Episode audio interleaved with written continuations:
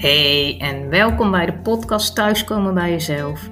Ik ben Ilona en ik neem je via thema's als identiteit, verlies en geloof mee op mijn innerlijke zoektocht. Voor mij werkt dat het beste buiten, in de natuur. Dus ik nodig je uit om de natuur op te zoeken en je al luisterend te laten inspireren om samen met mij de weg naar je hart te bewandelen en uiteindelijk thuis te komen bij jezelf. Ja, heel leuk dat je weer luistert.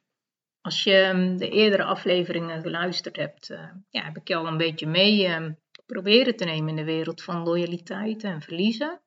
En misschien denk je nu nog steeds van, joh, wat heeft het voor nut om bij dit soort dingen stil te staan?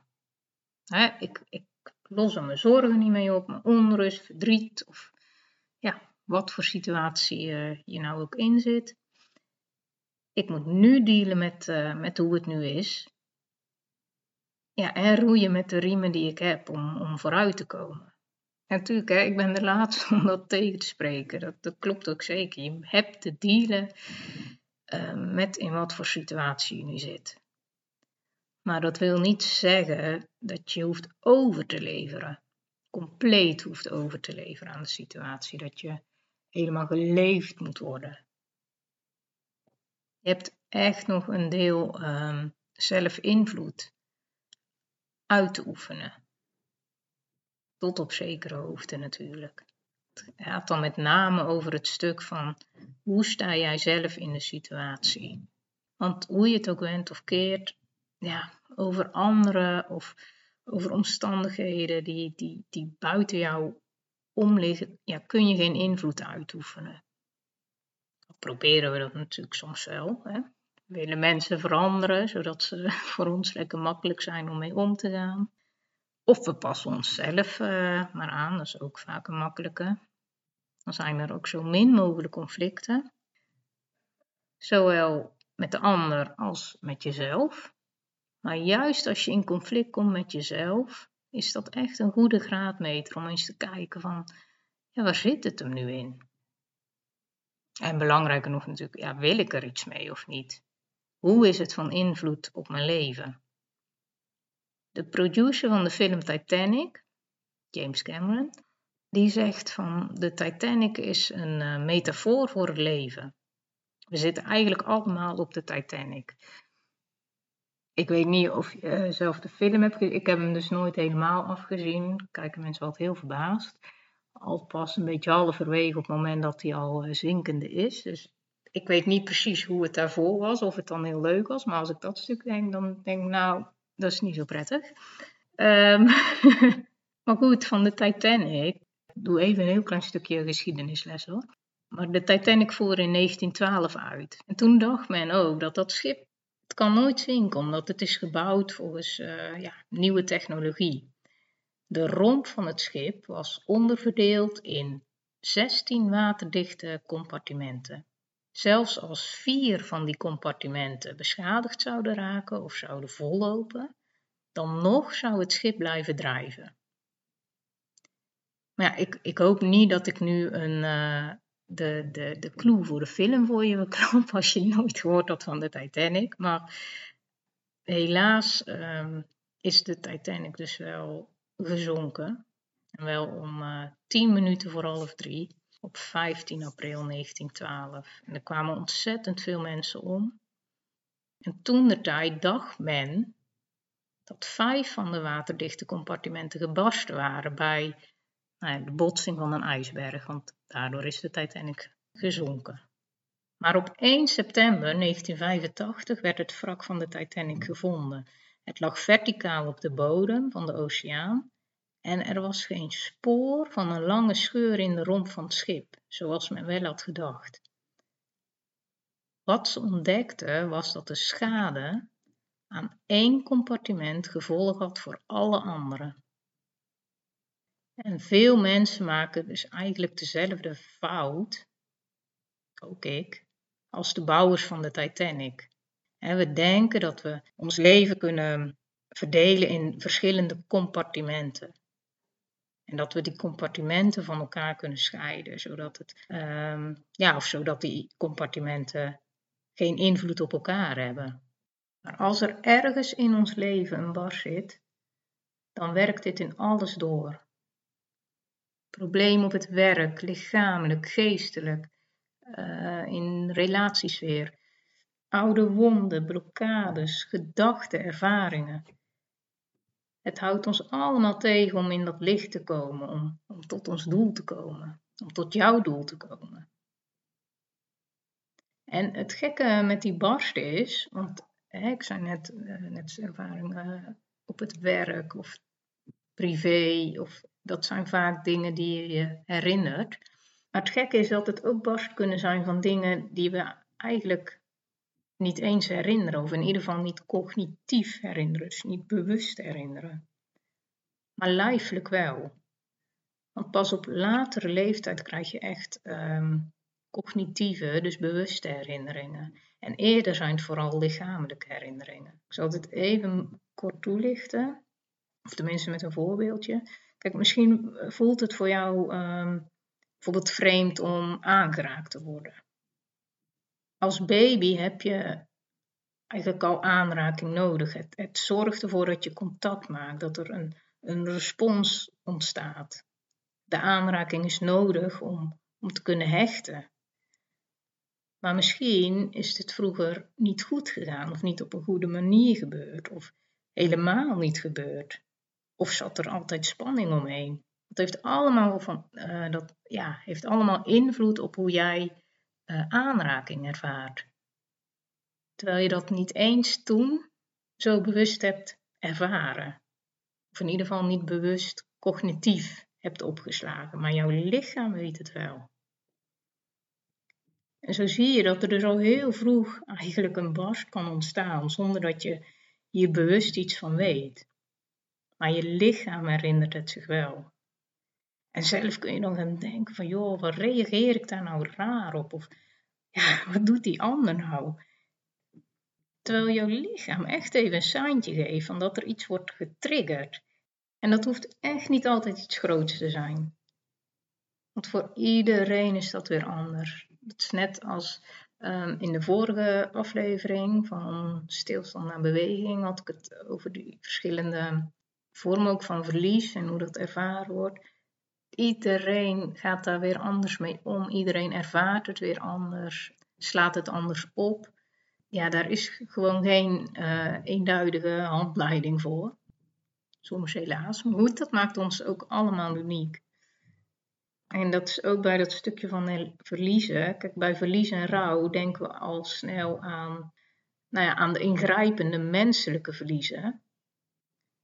Maar ook de verliezen die worden geleden bijvoorbeeld door een scheiding, breuken in relaties, familierelaties, uh, ziekte, ontslag. Al dat soort verliezen brengen ook veel onrecht in het leven van mensen. En laten we zeker niet de verliezen vergeten van dat wat er nooit is geweest. Bijvoorbeeld geen erkenning van ouders of emotionele steun in een relatie.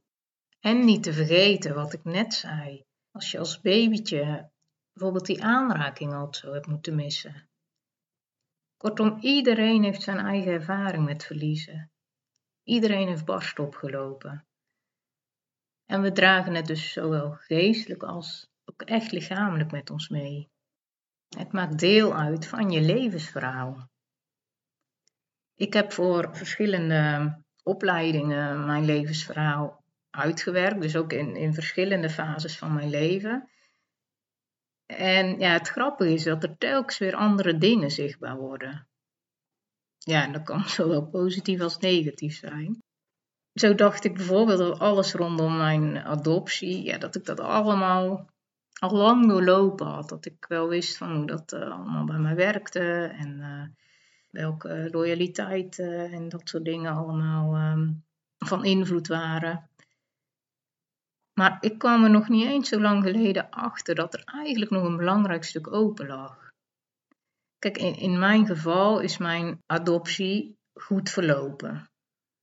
In hoeverre je goed kunt spreken hè, als een kind van uh, biologische ouders wordt verwijderd. Maar ik werd al vroeg geadopteerd. Dus zonder bewuste herinneringen aan mijn afkomst en land van afkomst. Daar heb je het weer, hè? die bewuste cognitieve herinnering.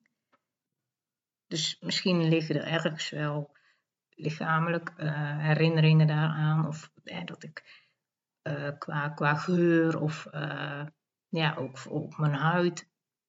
Dat kan, maar, maar geen bewuste herinneringen. En zoals je in eerdere ehm, afleveringen hebt kunnen horen, was er bij ons veel openheid over de adoptie. Ik had een goede band met mijn adoptieouders en ja, je zou kunnen zeggen, niks om je druk over te maken. Prachtige toekomst, uh, ja, kon er vol, uh, had veel, uh, veel vrienden, ja, geen, geen vuiltje aan de lucht. Dat maakte het juist dat ik er eigenlijk geen verdriet over heb kunnen hebben. Dat klinkt heel raar, want dan denk je, ja, waarom moet je nou verdriet over iets hebben wat je dan toch niet hebt gemist? Maar eigenlijk, als je er wel echt bij stil gaat staan, is er heel veel om verdriet over te hebben. Of in ieder geval, er zijn heel veel verliezen geleden. Ouders die geen kinderen kunnen krijgen, ouders die niet voor een kind kunnen zorgen, ouders die afscheid moeten nemen van een kind, een kind uh, dat niet bij biologische ouders opgroeit, een kind dat zelfs haar biologische ouders nooit zal kennen, niet zal weten welke familiebanden er nog zijn. Genoeg verlies eigenlijk, genoeg barsten. Ja, en toch sta ook ik hier nog maar echt recent veel bewuster bij stil. En niet alleen bij die verliezen van mezelf, maar ook bij die van de andere partijen. Want ja, ook die van de andere partijen hebben invloed op mij, op mijn leven. Dus ja, ook ik heb uh, heel lang met barsten geleefd, uh, zonder dat ik me daar bewust van was of waar ik geen aandacht aan heb besteed. En is dat erg? Nee, natuurlijk is dat niet erg. Maar het geeft zoveel meer rust om te weten waar iets vandaan komt. En ook dat je echt iets mag missen of ergens verdriet over mag hebben, ook als je situatie nu goed is. Dat wil niet zeggen dat, dat je niet mag rouwen. Want juist dat stuk is belangrijk, juist dat even die rouw mag plaatsvinden. Het hoeft helemaal niet zwaar te zijn, intens te zijn, maar er aandacht aan besteden, er licht aan besteden. Het gaat er echt om van wat doen we met die barsten in ons leven? Wat doe jij met de barsten in jouw leven? Geef je ze aandacht? Of probeer je ze te negeren en hoop je maar dat ze niet groter worden? Misschien vertrouw je er net als de bouwers van de Titanic op dat andere compartimenten stevig genoeg zijn. Dat het niet uitmaakt als er ergens een barst zit. Hoe ga je om met je barsten in je leven? Je kunt hier aandacht aan besteden door eens te kijken en door eens stil te staan bij jouw levensverhaal. Dus mocht je nu een keer echt even in een, rustige fase zijn en tijd hebben, kijk dan eens of je in al die rust terug kunt kijken op jouw levensverhaal of een stukje van je levensverhaal. Kun je barsten ontdekken in je leven? Dan kun je ze ook zo benoemen. Of voel je ze vooral?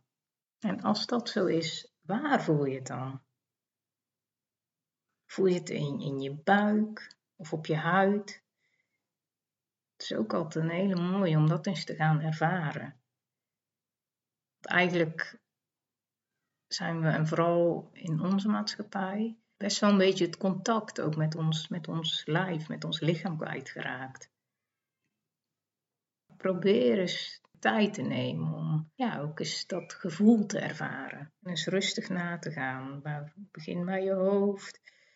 Nou, ga zo door naar beneden. Dat is een um, mooie manier om ja, je levensverhaal op een andere manier te bekijken. Om vanuit een ander perspectief te kijken dan op het moment dat je er toen in zat. Alsof je nu hè, als een soort, ja, hoe noemen ze met zo'n helikopterview erboven op kan schijnen. En dat is mooi, want erop schijnen, dat betekent dus gelijk dat er bepaald licht op mag komen. Dus het hoeft niet bedekt te worden. In Japan is het gebruikelijk om uh, gebroken servies te herstellen met een soort uh, uh, ja, goudlijm. Volgens mij is, is kin, kintsugi. Ik weet niet of ik het goed zeg, maar volgens mij is dat de term. En het is een reparatie die symbool staat voor de dingen die niet goed gaan. En een poging doen om jezelf te verzoenen met de imperfecties van het leven. Ik vind het zo'n mooie symbolische gedachte in een wereld waarin eigenlijk alles om volmaaktheid draait. Om ja, dat alles kan en moet, dat je alles uit het leven moet persen, dat het, het, het, het perfecte plaatje, dat je dat moet hebben. Maar wat heb je aan dat perfecte plaatje, die perfect uitziende buitenkant, als je binnenkant kapot is? We redden het niet. Je redt het niet door alleen de buitenkant te herstellen als je binnenkant niet hersteld is. Want barsten hebben aandacht en zorg nodig. Ze hebben die lijm nodig. Die, die goudlijm. En eigenlijk is dat gouden heel mooi, want het mag echt, het mag, het, het mag onderdeel zijn ook van je leven. Je hoeft het niet weg te moffelen. De barsten mogen aandacht en zorg krijgen. En dan kun je verder, dan kun je verder zonder dat die barsten groter worden. En zo mag je ook inclusief die imperfecties weer heel worden. En nee, het is echt een illusie dat je ooit helemaal loskomt van thema's in je leven. Want we komen nooit helemaal los te staan van thema's van verliezen die spelen, die we met ons meedragen. Maar als je bewust wordt van je thema's, kan er wel heling plaats gaan vinden. En die heling vindt dan niet alleen plaats bij jezelf, maar die heling mag ook plaatsvinden bij de generatie na jou. Als ik even met je terug mag komen op die vraag die we aan het begin van de aflevering stelden: van is het van invloed op mijn leven?